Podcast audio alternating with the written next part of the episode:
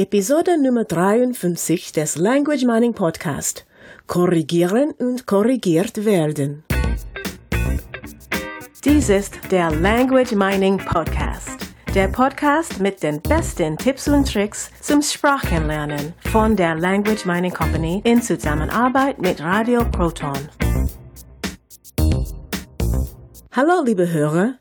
Hier sind wir wieder mit dem Language Mining Podcast und heute geht es um. Es geht um die Ausländer und äh, wie gut sie Deutsch sprechen und das Ganze natürlich auch genauso im Ausland.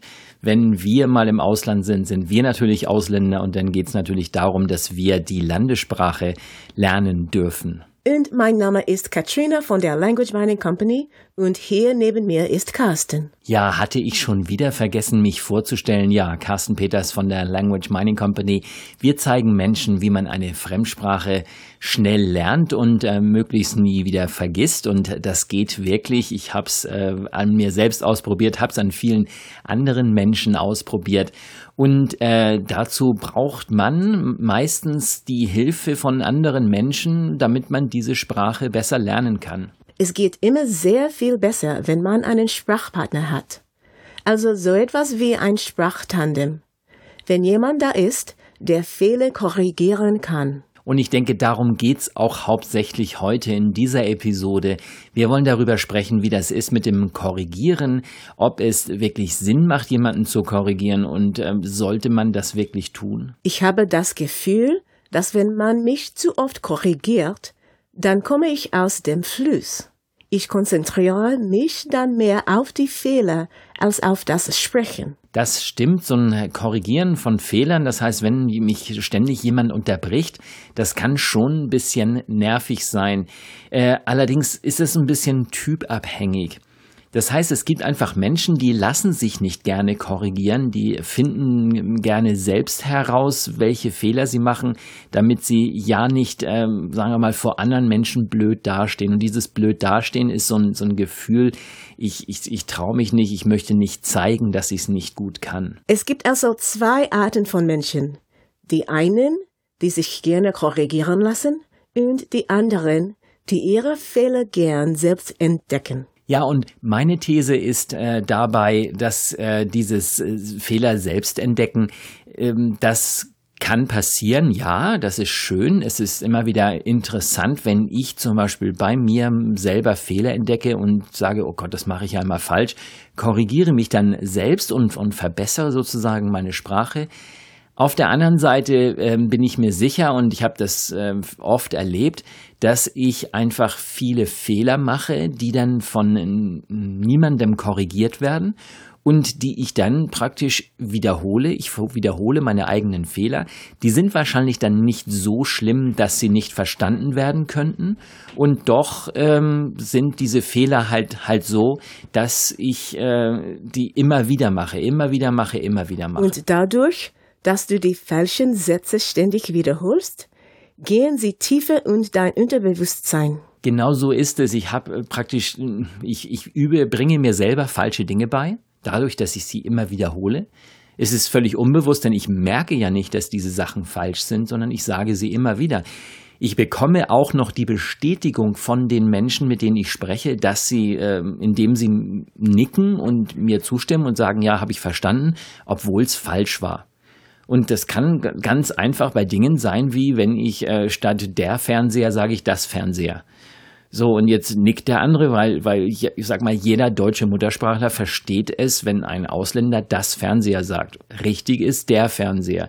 So, wenn mich niemand korrigiert, merke ich, okay, das hat der verstanden, also muss es richtig sein. Das ist also die einfache Schlussfolgerung daraus. Was ist besser?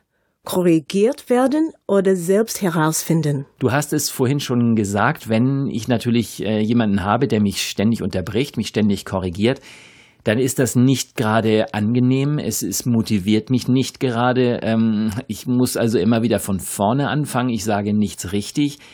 Natürlich ähm, wäre es schön, wenn ich von Anfang an ein Sprachtraining bekommen könnte, mit dem ich äh, das also wirklich Stufe für Stufe aufbaue, damit ich von Anfang an immer nur richtige Sätze sage und kurze Sätze. Das heißt, die Wahrscheinlichkeit, dass ich hier Fehler mache, ist relativ klein und so komme ich also Schritt für Schritt voran und ähm, die, die, also die Korrekturen halten sich dann in Grenzen. Also, um die Frage zu beantworten, ich bin auf jeden Fall für das Korrigieren, weil ich dadurch einfach besser werde. Ich äh, kann dann einfach sagen, okay, es, es geht in die Richtung. Ich darf ähm, natürlich auch lernen, dass wenn mich jemand irgendwie dreimal korrigiert, dann liegt es wahrscheinlich daran, dass ich äh, eine zu komplexe Struktur gewählt habe, also die Struktur, die Komplexität der Struktur ist, äh, passt nicht zu meinem Sprachniveau. Das heißt, ich darf einfach einen Gang zurückschalten. Und einen Gang zurückhalten heißt weniger Bilder machen und auch langsamer sprechen, oder? Ja, vor allem weniger Bilder. Langsamer sprechen muss nicht unbedingt sein. Ich glaube, das passiert automatisch, dass die Sprechgeschwindigkeit am Anfang etwas langsamer ist, wo der Sprecher noch ein bisschen nachdenken muss und dann wird es natürlich schneller, je, je leichter leichter die Aussprache jetzt, also je leichter mir es fällt, dass die, die, wie die, dass die Wörter aus meinem Mund kommen. Und gleichzeitig ist es so, dass, ähm, dass jemand sich wenige Bilder machen darf. Das heißt, wenn ich einen Satz sage wie, ja, ich stehe jetzt gleich auf, ich gehe durch die Tür äh, raus und in mein Auto und fahre nach Hamburg, dann habe ich viele, viele Bilder, die ich alle in einen Satz äh, gepackt habe. Das heißt, mein Gehirn stellt sich vor, wie ich aufstehe, wie ich rausgehe, wie ich zu meinem äh, Auto gehe, wie ich die Tür aufmache und dann losfahre und schließlich bin ich dann äh, am Ziel angekommen. Das sind viele Bilder, die kann ich natürlich, wenn ich Deutsch spreche, als deutscher Muttersprache, alle, alle in einen Satz packen und ähm, das ist nicht so leicht, wenn ich das Ganze auf Englisch machen will. Das heißt, was mache ich? Ich äh, nehme einfach nur ein Bild. Das heißt, ich sage sowas wie ich stehe auf, ich gehe heraus, ich schließe die Tür, ich gehe zu meinem Auto, ich öffne die Tür, ich setze mich hinein und so weiter. Das heißt, das sind alles kleine, kurze, einfache Sätze. Das ist jetzt literarisch nicht so schön, also es geht natürlich sehr viel schöner, nur dadurch übe ich einfache Sätze, die zu meinem Sprachniveau passen. Die Wahrscheinlichkeit, Fehler zu machen, ist relativ gering. Und die Wahrscheinlichkeit, Fehler zu machen, ist relativ gering. Genau so ist es. So würde ich damit umgehen und äh, grundsätzlich würde ich mich dahin trainieren, einfach dankbar zu sein für Menschen, die mich korrigieren, die mir helfen, besser zu werden. Das macht nämlich nicht jeder. Es gibt nicht viele, die das tun, weil auch auf der anderen Seite ähm, gibt es Menschen, die nicht gerne korrigieren. Und das ist dann der zweite Aspekt, um besser zu werden. Was kann, was kann ich als Muttersprachler tun? Oder besser, was kannst du tun, Carsten? Du bist deutsches, deutsche Muttersprachler und du lebst in einem deutschsprachigen Land.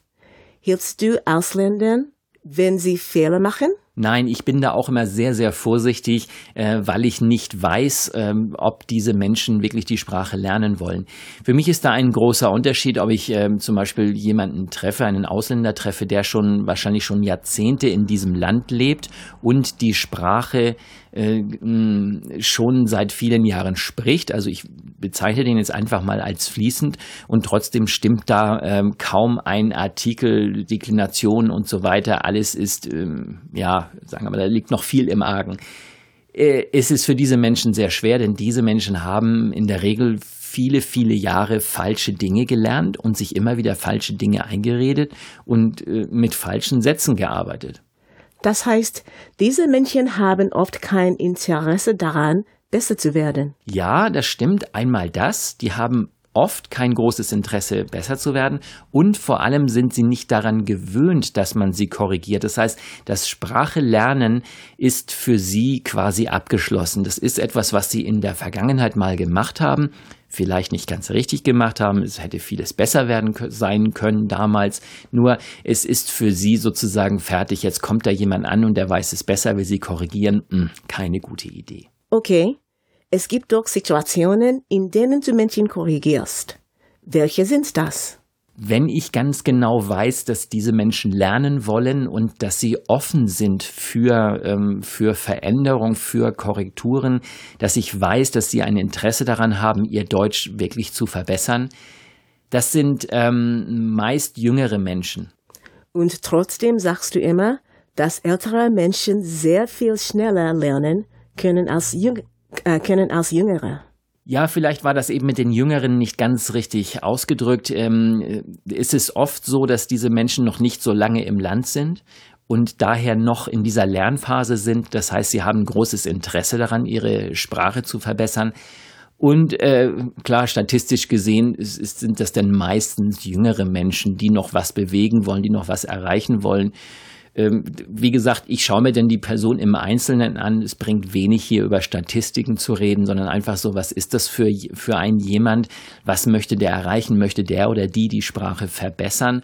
Und äh, ich sag mal, so ein, so ein typisches Beispiel wäre ein, ein Student, ein Austauschstudent, der jetzt ähm, für, für eine Zeit hier ist und sage, ich möchte diese Sprache lernen. Und dann korrigierst du einfach darauf los.